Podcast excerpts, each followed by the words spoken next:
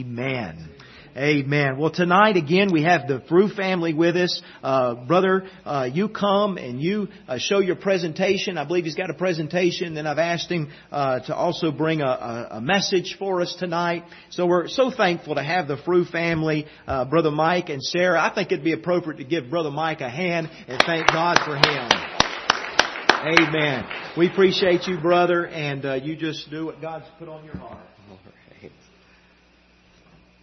Well, we are thankful to be here this evening, and uh, I'm glad that we have uh, our kids with us too, Andrew and uh, Katie. Katie's uh, asleep, maybe, hopefully, or she's not screaming at least. That's good.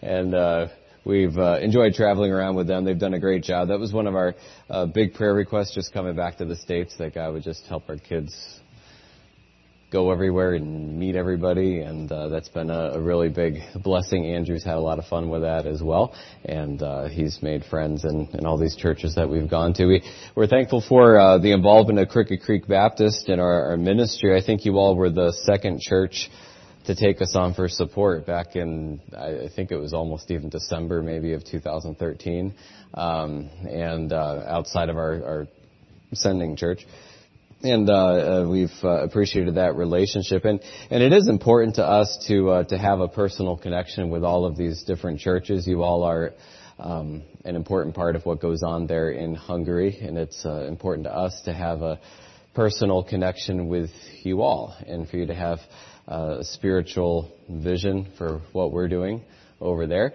And uh, we do have a, an email sign-up sheet on the table back there. And if you want to be a part of that, you can put your email address on there. I know many of you do that already. And uh, we would love you to be a part of that if, if God lays that on your heart. And uh, we do put pictures in there. On when we're on the field, we we write about every week or something like that, and we just put specific prayer requests in there. And uh, we put videos of the kids in there and, and fun stuff too. So um, you know, it's if you you know, it's great to be a part of that if you can do that.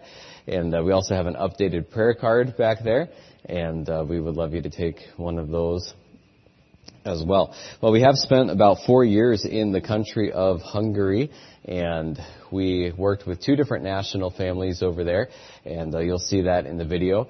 But we're planning to return in November this year, and we will be beginning a church plant, Lord willing, in the 15th district of Budapest, which is kind of the northeast side of the city. And uh, it's the, the it's a city of about two million people, um, the capital city of Hungary there.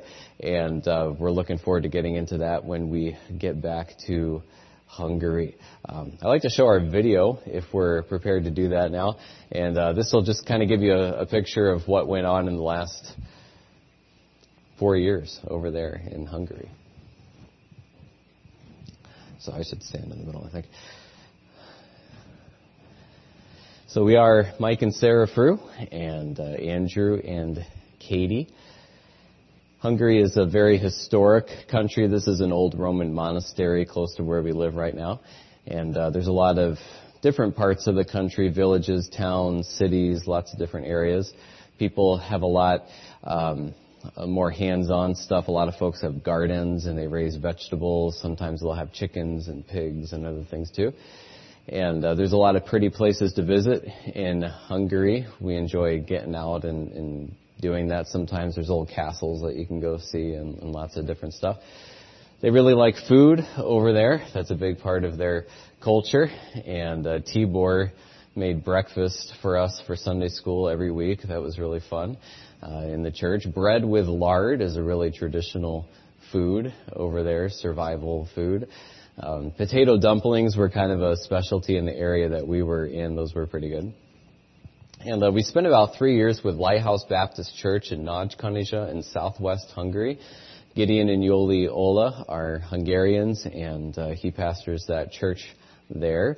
We helped them out with just all the different aspects of church ministry. Sarah spent a lot of time working with the kids ministry and then helping to train the ladies in the church who taught the kids as well. And uh, she helped them put together uh, children's curriculum and help teach uh, just the philosophy of children's ministry in a church. Those two boys, Daniel and Attila, the brothers, there. They got saved about three years ago, and then Dominique got saved through Vacation Bible School about three years ago, and uh, they, they come faithfully to church each week, and they're a part of what's going on there. We also spent a lot of time with the teen group in the church, and we would have an activity with them twice a month about. And uh, those fellowship times were just really important for them. They don't have a lot of quality kids to hang out with um, at the public school and different wherever they are in their neighborhood.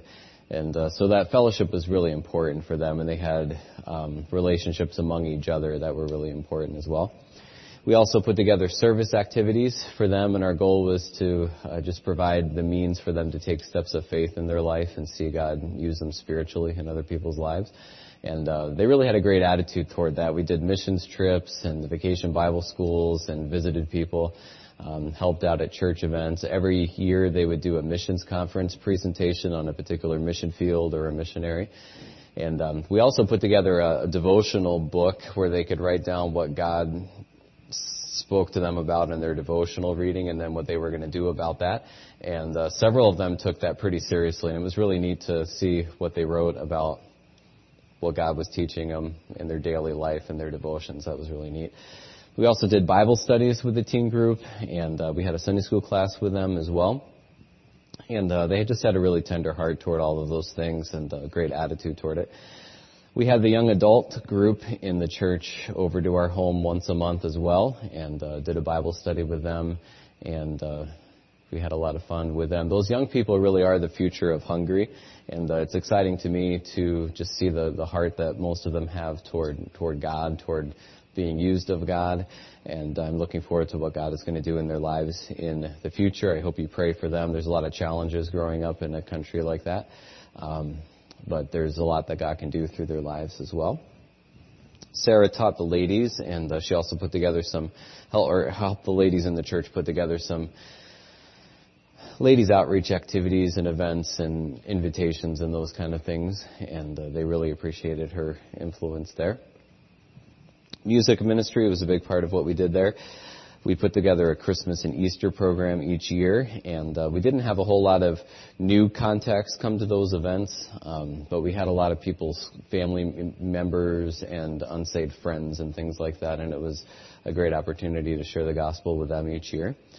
Uh, nursing home ministry was a part of what we did there as well, in a local nursing home there in Hungary, and a lot of what we did was just working with people one on one and we had people in our home. We went to other people's homes, and those were uh, primarily just speaking Hungarian times um, with different people in the church, different people we were um, trying to reach, different things like that. And uh, we, we really had a lot of good memories from that, and, and the, the hospitality aspect of the ministry is really important over there in Hungary. I think probably anywhere outside of America it's like that. Um, but people in, enjoy uh, you having them over to their home and uh, sitting down and talking with them about everything in their life. They're really th- those kind of people. And uh, the Lord gave us an apartment that was about a one minute walk from the church, and we were able to just use that as a place of ministry there in Nagykanizsa, and it was a really special place for us. Uh, we're praying that God is going to give us a, a place like that in Budapest. And we got to visit the church folks in their homes as well. Um, Yoji and Emma are really traditional Hungarian family. They like the bread with the lard on it and those kind of things. And uh, we had a lot of fun with them. They're really sweet people. And uh, we enjoyed that, that personal interaction. The church there in Nagykanizsa does a vacation Bible school outreach each summer in a 10-story apartment building complex neighborhood. And we put together a format where each of the young people in the church could have their own team of kids throughout the week and just get to know them and minister to them. And uh, we had some of the folks in, in the church, like Tibor and Ricci, they took off work that week to be a part of it. And uh, we had about 90, at least 90% of the church members involved in that outreach. That was really neat. And um, it was a, a really great way to introduce the church and the, the gospel to the community and help them understand what we're doing there in their town, um, just in their neighborhood in an open way. It was a really good opportunity for that. Uh, David Gideon's son did a, a teen outreach a couple of those years, and uh, we had a, a great group of teens come to that as well. They, uh, I think most of them had never gone to church in their life, um, but they sat there and they listened to this confrontational gospel message, um, and quite a few of them got saved afterwards, and that was really neat to see. Um, you can see the group of teenagers there that we had.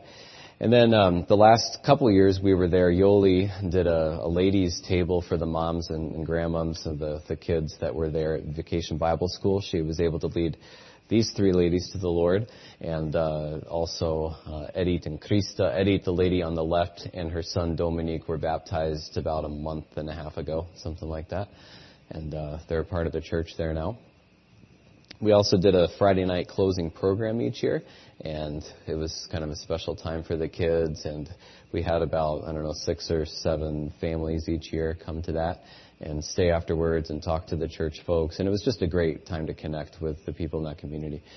Um, preaching was a big part of my ministry over there. I preached in English for the first three years there, and then this past year I started preaching in Hungarian, which is a blessing. We also did a lot of postbox outreaches, putting John Romans in people's mailboxes and things like that. And uh, there is a great need in Hungary for God to raise up spiritual leaders, especially men, in these churches. And uh, I do hope you pray for that as well. We're praying for God to use our kids uh, in His work as we're over there. God gave us Andrew in 2018, and he was born with Down syndrome. And so we have done a lot of extra therapy and things like that with him over there and, and in the States. And he's been a blessing to us. He's with us everywhere we go um, visiting people, being at church, um, getting involved in things. They really uh, love him over there as well. And then God gave us Katie uh, this January. She's about eight months old, and we are thankful for the two of them. And, and as long as they're in our home there in Hungary, it is God's will for them to be missionaries in Hungary. And, and God has a a role for them over there in our family. And I do hope you, you pray for that and pray for them um, just to adjust to all the things going on in the mission field. Well, this past February, we, we left Nagykanizsa and uh, moved out of our apartment. This was our moving van. Um, and uh, we studied the language pretty much full time, four or five days a week. We moved up to the Budapest area, went to a language school um, in another city, and the Lord gave us this rental property that was big enough to have church fellowships at, to have groups from our home church come over there, and uh, big enough to have um, a couple young ladies from our home church be able to stay with us and help with Andrew so that Sarah could go to language school. That was really neat. Uh, Andrew enjoyed moving up to Budapest. He really likes riding the buses and public transit up there and going to the park and his his highlight was the Budapest petting zoo. They have one of the best petting zoos in the world there in Budapest, and uh, he had a lot of fun with that. Independent Baptist Church of Dunakeszi is a, a, little independent Baptist church in the Budapest suburbs, pastored by Gideon's brother-in-law Ervin Andrasik. And uh, we were able to be a part of their ministry there this past year. And uh, then uh, Clara came and helped us for about 10 weeks, and then Emily was with us for about five and a half months, and they lived in our home and just did exercises and things with Andrew and helped cook for us and lots of different practical things um, to, so that we could be effective over there in Hungary. We're really thankful for them, and uh, that was a big sacrifice for them to do. And uh, the the little church there, Independent Baptist Church of Dunakeszi, they let us um, get involved in the ministry there as well. They let me preach in Hungarian there. They helped me with that, and they were really patient with that. And uh, it was a huge opportunity just to, to grow in my language ability. I'm really thankful they did that. And um, it was just a, a blessing to be immersed in the language there. Um, Pastor Ervin and his wife don't speak English at all, so it was just a Hungarian speaking interaction with them and um, that was a that was a huge help to us as well. And we're looking forward to uh, just having a continual relationship with them as well. Um, the, the the part of Budapest that we want to plant a church in is about 15 minutes from where they they live, and um, I think they'll be an encouragement to us in the future. And it's it's nice to have people like that to work with over there, and uh, especially Hungarians. Um, that's a huge advantage. And they loved Andrew as well in that church. He had a lot of fun there, um, being with the, the church people. Budapest is a beautiful city. There's a lot of history there, um, a lot of beautiful buildings, architecture, and those kind of things. the 15th district is a pretty dense residential area on the northeast side of the city. There's a lot of these 10-story apartment building um, complexes there, um, really a, a dense concentration of people. And we're looking for a home that God can give us in that area that we can use to base out for a, a church plant there. And uh, we're just trusting God to provide that. We really need um, the Lord just in this next in these next few months here, just to give us the key contacts there in those neighborhoods, um, people that are open to the gospel, people that will uh, commit themselves to Jesus and uh, follow Him and be part of that church plant And um, you, you, you know you can't just ring all 60 buzzers in one of those buildings and try to talk to everybody. You, you need a creative way to kind of um, meet people and get in there, and we just need God to open doors like that. The Catholic Church has been in Hungary for a thousand years. They have a lot of influence there. The Reformed Church is in Hungary. They have about um, maybe 15% of the population would go there, and then the, the the Lutheran Church is kind of the most liberal evangelical denomination. They have lady preachers and the whole thing. And um, this lady preaches in the Baptist Union churches in Budapest. She preaches in the Reformed Church. She just, I mean, she's kind of the spiritual leader in that area a little bit. And um, there really is a need for for there to be clarity about the gospel and about the truth. And there's a need for God to raise up a, a fundamental Baptist, independent Baptist church planting movement there in the country. And we're looking forward to partnering with Hungarian men who want to be a part of that and helping them, um, encouraging them as much as we can. That's really long term what we want to be doing in the country there. And I do hope you pray for that. Um, if you have any questions about what we're doing over there or, or Hungary or anything, do feel free to ask us at the table back there. We'd love to answer those questions for you um, the best that we can. And um, the, the, biggest goal as we go back there, or, or I should say the long-term goal over there is to be able to have a uh, a spiritual influence relationship with Hungarian men who want to plant churches there in the country. That's really the um, the long-term goal there in Hungary. Um, the goal is not necessarily for uh, myself to plant a whole bunch of churches in Hungary. That's, um, I mean, that you know, that's a good thing. But um, what we what we're really burdened to do is to come alongside and encourage Hungarian men who want to do that in their country. And it's it's really the it's the will of God for there to be an indigenous church planting movement there um, that is based on Bible conviction. It's based on the truth. It understands biblical separation and all these things. Um, but it's made up of Hungarians. That's what God wants. And, and um, you, you, know, it's in America we have that basically. Um, we train our own people here. We send out missionaries here. Um, you don't have people coming here from other countries making that happen necessarily. And and that's God's vision for the mission field. It's His vision for Hungary. And uh, we've had the privilege this past term to work with two different men, uh, Gideon and, and Ervin, uh, who are Hungarians in that country, pastoring independent Baptist churches. That's been a great advantage. We've learned a lot um, just from being working with them and being in those churches. I'm, I'm really thankful for that. And uh, we're looking forward to, to, to young men, especially that God is going to raise up um, to be a part of that movement as well, and we want to be able to, to train them, encourage them, help them. Um, the first step in that is is really developing that spiritual influence and that relationship um, with men like that. It's it's a really um, it's a humbling thing for a, a, somebody on the foreign mission field to say, "I need this guy to come into my life from America and help train me for the ministry." Like that's um, that's that's a huge step for somebody to take, and uh, I think a lot of times Americans don't appreciate that necessarily. But um, I know it's it's uh, it, has been difficult for me to understand that, um, just the the perspective that they come from over there. But it's it's a huge thing for a Hungarian man to say, not not just um, you know, I want your help or I want you to, you know, send me through a Bible Institute or something, but to actually say, I want to be what you are and you have something in your life and you have a, a spiritual maturity and a, a conviction that I want to have in my life and I want you to influence me spiritually. That's, that's a huge step for somebody to take. And uh, we really need God to work in that way. Um, us planning a church in Budapest is part of that. It's really uh, kind of the, uh, the, the key first step in that. We do need to um, actually do um, church planting um, ourselves and uh, have experience in that in order to uh, influence Hungarian men who want to plant churches. That's um, really the goal of that. And uh, uh, it would be kind of awkward, I think, and just the way things are there, it would be awkward for us to just say, you know, okay, who wants to go, you know, plant a church out there? I can tell you how to do that without actually having done that. So um, we're going to uh, do that initially. I would love to partner with Hungarian people in that if God puts that together. Um, the churches there are pretty small, the ones that are independent Baptist churches. Um, and so I, you know, I, I can't necessarily assemble a team of people to go do this. Um, but you know, if God were to lay it on somebody's heart to uh, partner with us in that, that would be tremendous. Um, we have, um, like like I said, the church there in Dunakeszi is about 15 minutes away. We'll be connected with them um, in this as well.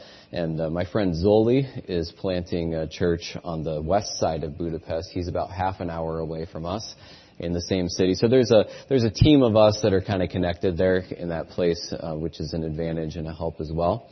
And uh, I do hope you pray for these next few steps. The the scariest part of it really is um, just getting out there and talking to people in Hungarian.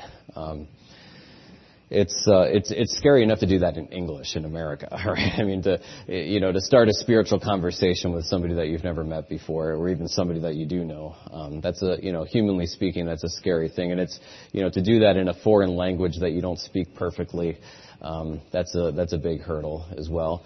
And uh, we're really trusting that in these next few months, when we first return, we're going to return to that rental house when we come back in November.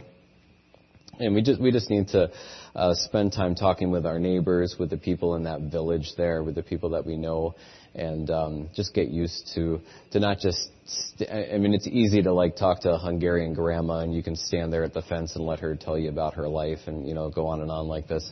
Um, but it's you know to actually direct the conversation spiritually and ask spiritual questions of people. That that's a different level of of conversation in Hungarian for us. Um, so we really want to practice that when we go back over there initially, and um, of, of, course incorporate that into the, the church plant there in Budapest. So um, we do appreciate your prayers. We appreciate what uh, this church does to support us um, financially as well.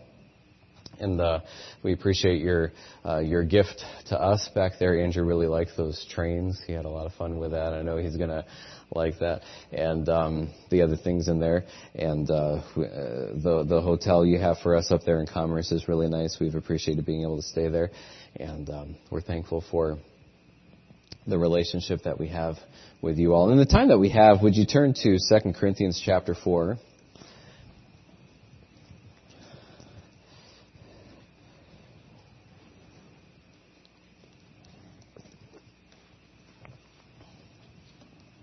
2 Corinthians chapter 4.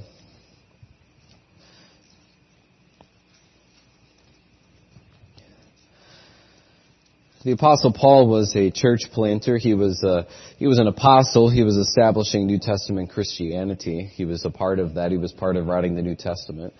Um, one of the men that God used to do that and establish the doctrinal basis for Christianity. But he was a missionary. He went to places that didn't have a New Testament church, functioning New Testament church, and he planted a church there. And he uh, was involved in, in many different cities all over the, the Roman Empire, and he had a tremendous impact in the first century there. And he's really uh, the one who founded this whole idea of, of missions and uh, taking the gospel to a place that doesn't have it and establishing a foundation uh, for what a church is and a congregation there, ordaining men to the ministry, uh, to leadership there in those churches.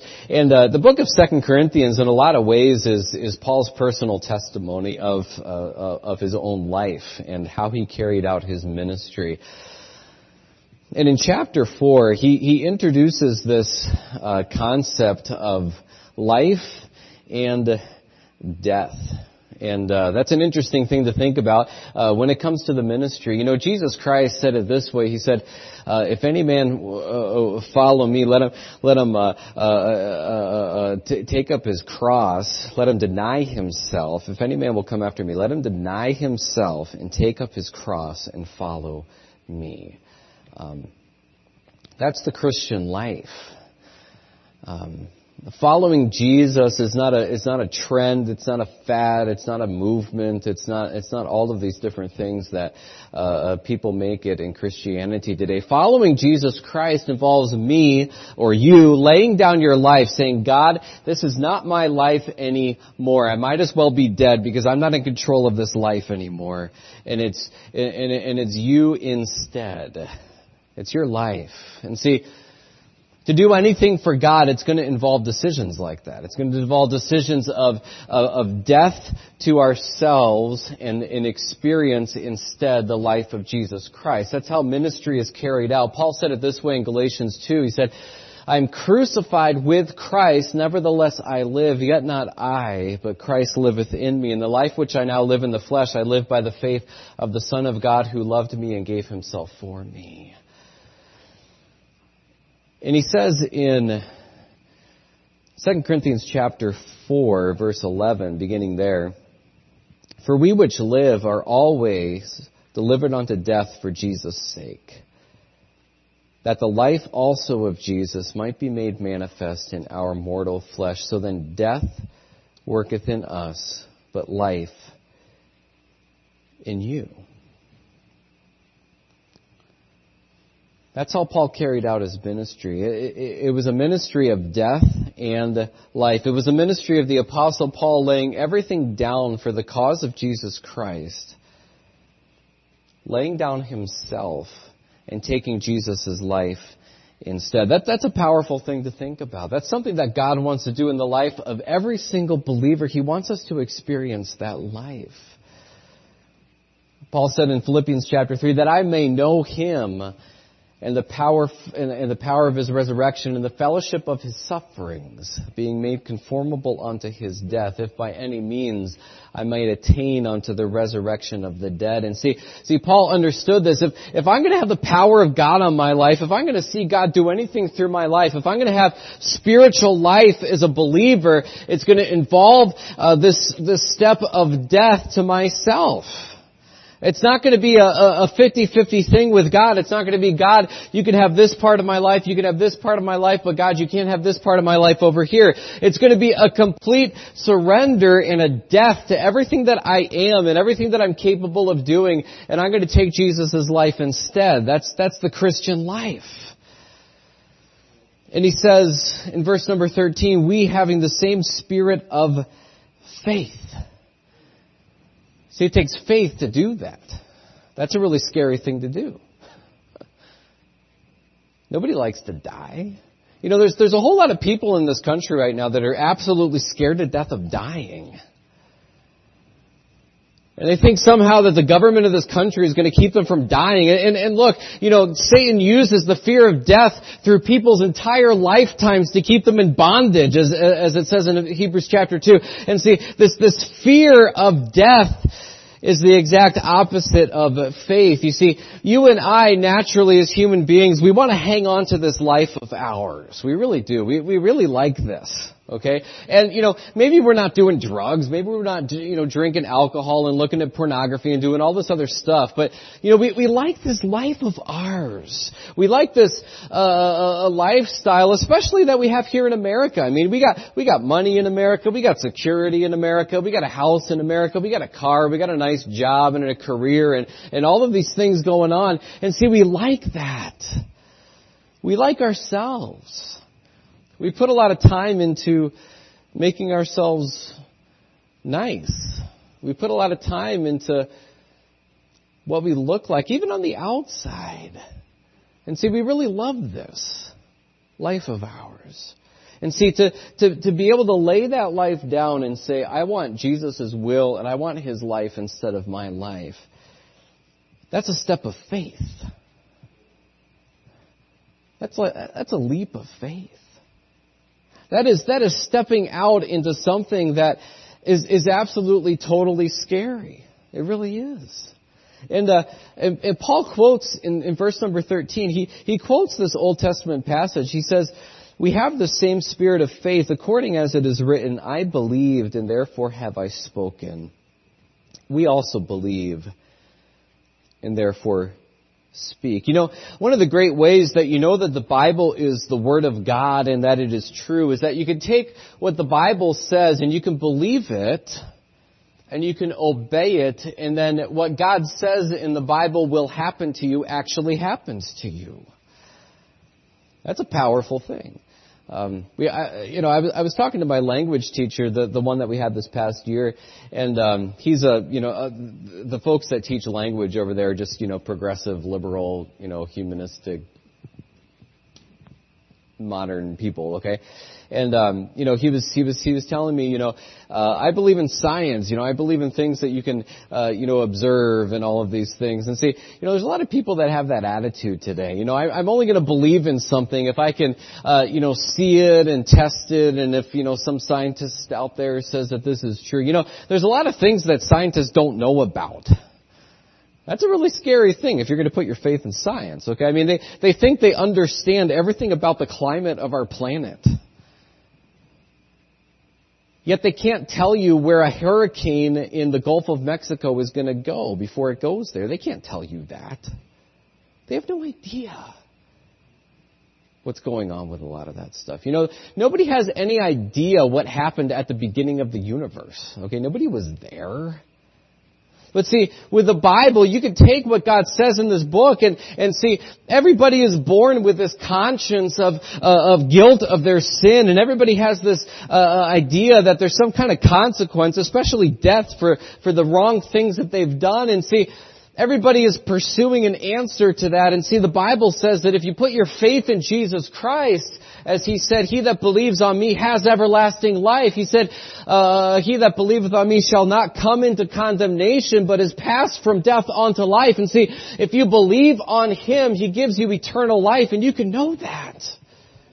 And the greatest evidence that somebody has eternal life is that they're no longer looking for it, okay? Even though everyone else in the world is looking for it. See, you could take, and it's not just salvation, you could take everything in the Bible and you could, you could actually do what it says and God will do what He says in this book. You, you can actually test it. And you can come to conclusions about that if you want to. It's a powerful thing. And see, what Paul says is, I believed and therefore have I spoken. What that means is, I believed all of these promises that if I lay down my life for Jesus Christ, He's going to give me His life in its place and I'm not going to be disappointed by that. And because he believed that, he says, therefore have I spoken. And he's about to give his testimony here in verses uh, 14 through 18 here. But see, the only kind of people that have the kind of testimony that Paul had are the kind of people who take that step of faith to say, I'm going to lay down my life and I'm going to see what God can do through me if I do that. And the people that believe God have the ability to turn around and speak and say, I know this God and He's personal to me. That's a powerful thing. That's a scary thing. You know, I, I remember as a, young person growing up, there there were quite a few times uh, in my life that God brought me to this point of death. Um, I remember going to a, uh, an evangelistic kind of camp at the beginning of the school year when I was 17, and um, my parents are both saved people. My dad got saved in 2001, shortly after 9/11. My mom got saved as a teenager, um, but they come from really messed up families, and uh, they had a lot of baggage in their home. And as a as a young person, I was bitter about a lot of things, and uh, especially in relationship to mom and dad. And as a 17 year old kid, I sat in that evangelistic service, and the the preacher, I don't even remember everything he talked about, but he dealt with this issue of surrender and especially your relationship with mom and dad and this deal of, uh, of submission to their authority and bitterness. I remember struggling with that and saying, you know, my mom and dad, you know, there's hypocrisy there. I don't really feel like agreeing with that, and I don't really like uh, everything that's going on in my home. But you know, the, the, God got a hold of my heart, and it was a decision of life and death, it was a decision to say, God, I don't want this life of mine anymore. I want what you can give me instead. And I, I remember being scared to death of that. You know, what is God going to ask me to do if I surrender to Him? Is, is He going to want me to, you know, go sit in front of my mom and dad and apologize for my attitude? Is He going to want me to go uh, tell them about things that I've done behind their back? Is He going to want me to uh, uh, submit to their authority for the rest of my life? Is He going to want me to uh, maybe give a testimony in front of all the other kids in that school about what God is going to do in my life? And that and that's a scary thing. And it feels like death, those kind of decisions. But see, when you surrender to God and, and you lay down your whole life and you say, God, you want me to do this and I'm going to do this, you experience His life, and that's a powerful thing. I, I remember feeling the joy of God at that time. And I, I stood in front of all the other kids in that youth group and I said, I'm going to follow God with my life, and I'm not going to be like all these other kids in the youth group that are doing all this other stuff. And God began to work in my life in a powerful way at that point. I, I began to uh, to read the, the, the Bible in my devotions, and God actually spoke to me from the Bible. That was a powerful thing. He ought to do that. You know, if you can read a chapter in the Bible, and um, you can read more than a chapter in the Bible a day, but if you know, if, if if you could read a chapter in the Bible and have it not move you and do something in your life, I mean, that's that's a really scary thing spiritually. It ought to do something.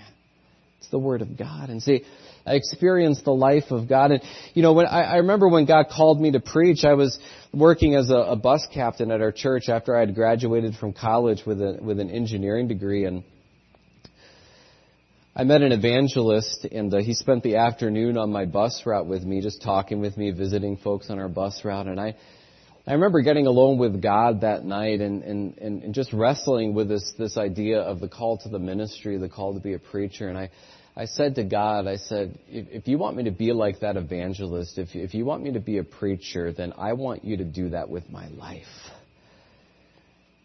And the peace of God just, just flooded my heart at that time. It was, it was just a remarkable thing. And, it, and it's, it's not the same as getting saved necessarily, but it's a personal interaction with God where you, you lay down your life completely and you experience His life in return. I'm thankful for that. And see, the way anything happens on the mission field is through this principle. It's, it, it, it's, it's not that those of us who are out there on the mission field are, are somehow more talented or more educated than other people. We're not out there on the mission field because we were born with this great ability to go speak to people about the gospel. It's, it's not like that. We're out there on the mission field because there were different steps in our lives where we said, God, it's not my life anymore, it's your life. And we experience his life in a powerful way. You see, Jesus Christ is not afraid to talk to people about the gospel. I'm scared to death to talk to people about the gospel. I don't like knocking on people's doors. I mean, that's, that's insane. Okay? I mean, it really is. I mean, this, I mean, this, this, this family in this neighborhood, like, you know, they're, they're, they're not sitting there on, at, uh, you know, at 6.30 on a Monday night saying, man, I hope somebody from Falls Baptist Church comes and knocks on their door. Nobody's doing that. Everybody's got other stuff going on. You know, here comes this wacko from the Baptist church in their area knocking on their doorstep at 6:30 in the evening and trying to talk about spiritual things. I mean, they, they probably never thought about spiritual things in their whole life, maybe, some of those people. And here I am, standing here on their doorstep. They didn't invite me here. They didn't ask me to come share the gospel with them here. I mean, that's, it's insane what, what we do, okay?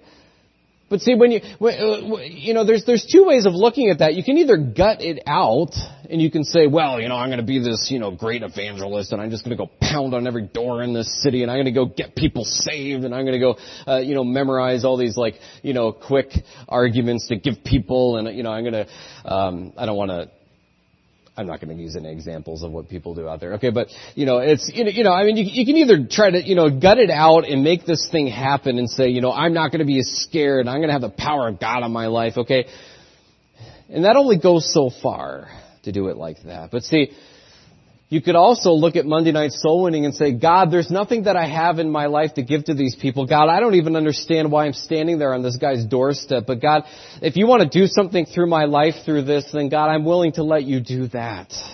And I'm willing to trust in your power and your ability and your wisdom and all of this.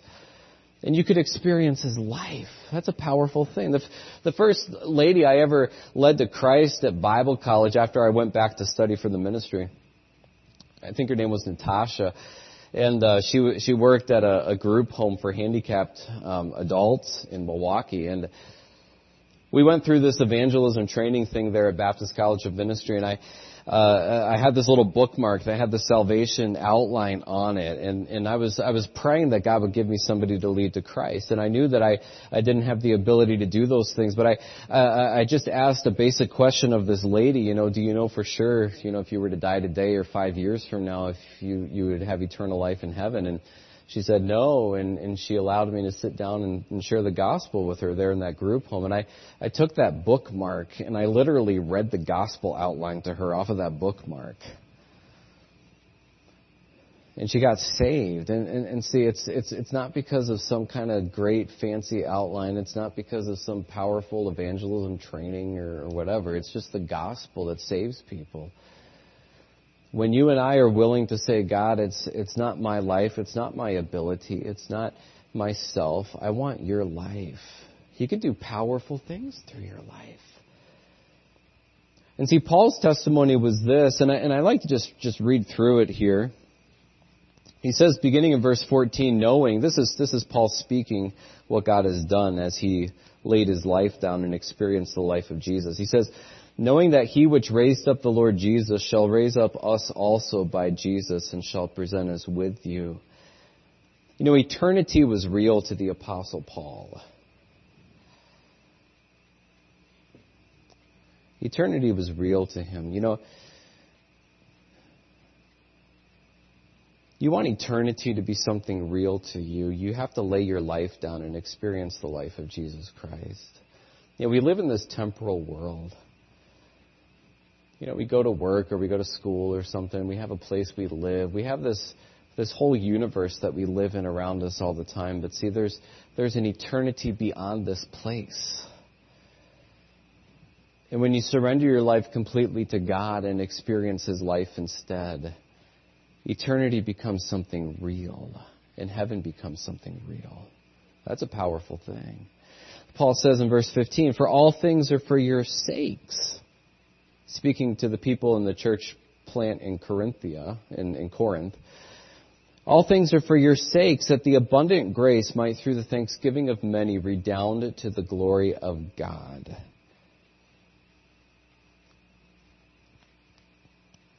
You know, part of laying down your life and letting God use you is having an eternal spiritual impact on other people that glorifies God for all eternity. You know, that's something worth giving your life to.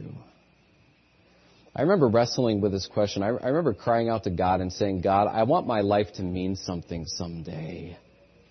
Do you want your life to mean something for eternity? Do you want to be able to get to the end of your life and say, my life mattered for God. I, I did what God wanted me to do with my life. And it meant something. I, wasn't just a really smart person. I wasn't just a really uh, intelligent, uh, uh, beautiful, handsome, friendly person. But I, I actually accomplished something with my life for God that matters for eternity. Paul was able to say that to those people in Corinth. Then he says this in verse 16, For which cause we faint not, but though our outward man perish, yet the inward man is renewed day by day. For our light affliction, which is but for a moment, worketh for us a far more exceeding and eternal weight of glory. While we look not at the things which are seen, but at the things which are not seen, for the things which are seen are temporal, but the things which are not seen are eternal. He calls it light affliction compared to what God did in his life. You know, I don't regret surrendering to the call to preach. I, I, I don't sit there and, and say, man, you know, I wish I hadn't surrendered my life to God. I don't ever regret that. I have no desire to go back to what I was as an unsurrendered, bitter teenage kid. I have no desire to be that again. There's a whole lot of people in this world like that, and they're absolutely miserable. I don't regret surrendering my life to God. You know what? Whatever sacrifice I've had to go through, whether it's popularity or whether it's a financial sacrifice or whether, you know, whatever it is, it's nothing And see, there, there's hard things about being a missionary and, and taking your family over to another country and learning this foreign language and, and living with people that you can't communicate with and, uh, you know, trying to uh, just do all the legal stuff and the financial things you got to do in another country and it's not familiar to you. There's, there's sacrifices involved in that, for sure. There's, there's sacrifices involved in ministering to people spiritually. You know, people have a lot of baggage and junk in their lives and they have a lot of wacky ideas about the Bible. And, you know, there's, there's sacrifices that uh, uh, that come from uh, working personally with with people. But see, you know, none of that even compares to the awesome privilege that it is to serve God with your life and see His power on your life and see Him do something through you. That's an incredible privilege. And it takes faith. Do you want to have that kind of a testimony with your life? Do you want to be able to, to tell other people here, here, this is how I laid down my life and myself for God, and this is what God did through me instead? Do you want to be able to say that with your life? It's a powerful thing. See, there's situations in all of our lives where God is calling us to do that. And it's, you know, there's, there's a general part to that, but there's also a specific part to it.